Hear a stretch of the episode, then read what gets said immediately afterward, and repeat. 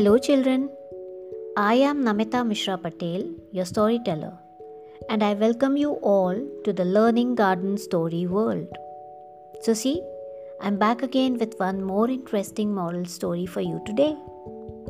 And the title of the story is The Saint and the Bandit.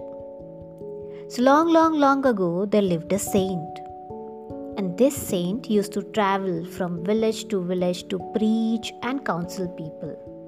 The saint was a very pious man who led a simple life, but there was magic in his words. And his words inspired and influenced many people to change themselves and lead a better life. One day, when the saint was preaching to some people, a man came running there and fell at his feet. And he started pleading, Oh, holy man, I am a bandit. I'm fed up with my life and now I wish to live in the society as an honest man. Will you kindly guide me to reform myself and start my life afresh?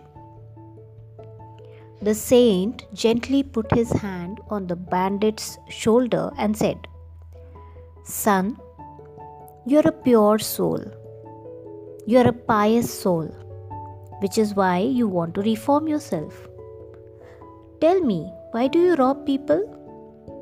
Today, I want you to pledge that you will not loot or harass anyone and that you will never tell a lie. If you keep your promise, you'll surely be able to lead a happy life. The bandit promised the saint that he would follow his advice. Now, this way, days started passing.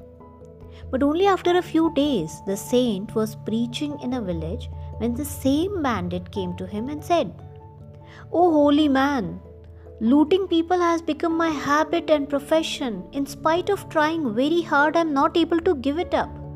Please show me some other way to amend my ways.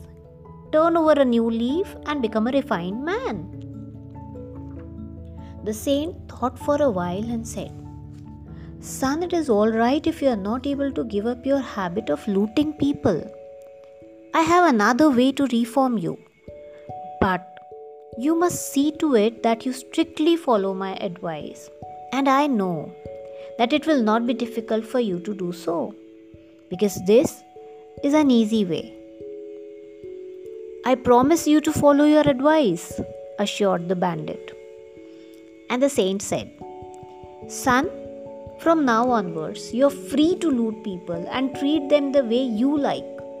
But every evening, make sure wherever I may be, you must come to me and frankly confess your bad conduct and deeds. Ah, that is easy. Very easy. I can do that, said the bandit confidently. He then touched the saint's feet and went his way. Again, days started passing. Many days passed, but the bandit did not come to meet the saint again. One day, one of the saint's disciples asked him about the bandit. The saint replied, That man will never come to me again because it is very easy to commit a crime but very difficult to confess it in public. Therefore, I'm sure that he must have given up looting people. And so true it was. After quite some time, people came to know that the bandit had actually reformed himself and he had succeeded in giving up his bad habit and he lived his life as an honest man. Moral of the story We can amend our mistakes. We should not be afraid to confess our mistakes publicly. It will prevent us from making more mistakes. With this, we come to the end of the story. I hope you enjoyed it.